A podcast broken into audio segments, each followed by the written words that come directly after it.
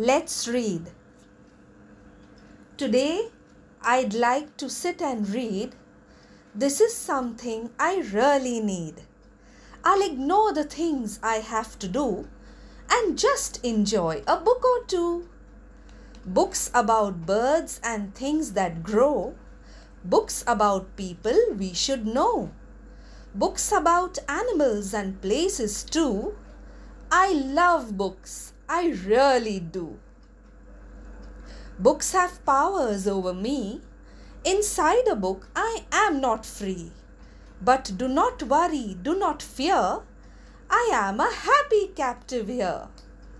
Whether it's hot or extremely cold, whether you're 10 or 60 years old, books are treasures filled not with gold, but with wisdom for both young and old.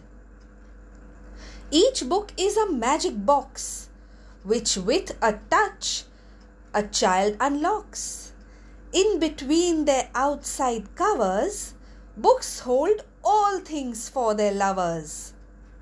As we sail along the page to an adventurous land or another age, here we are sitting in our chair, but our mind is over there.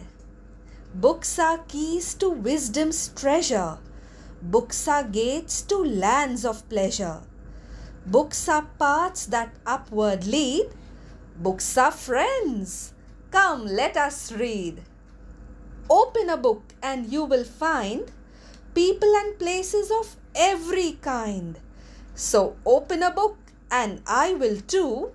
You read to me, I'll read to you.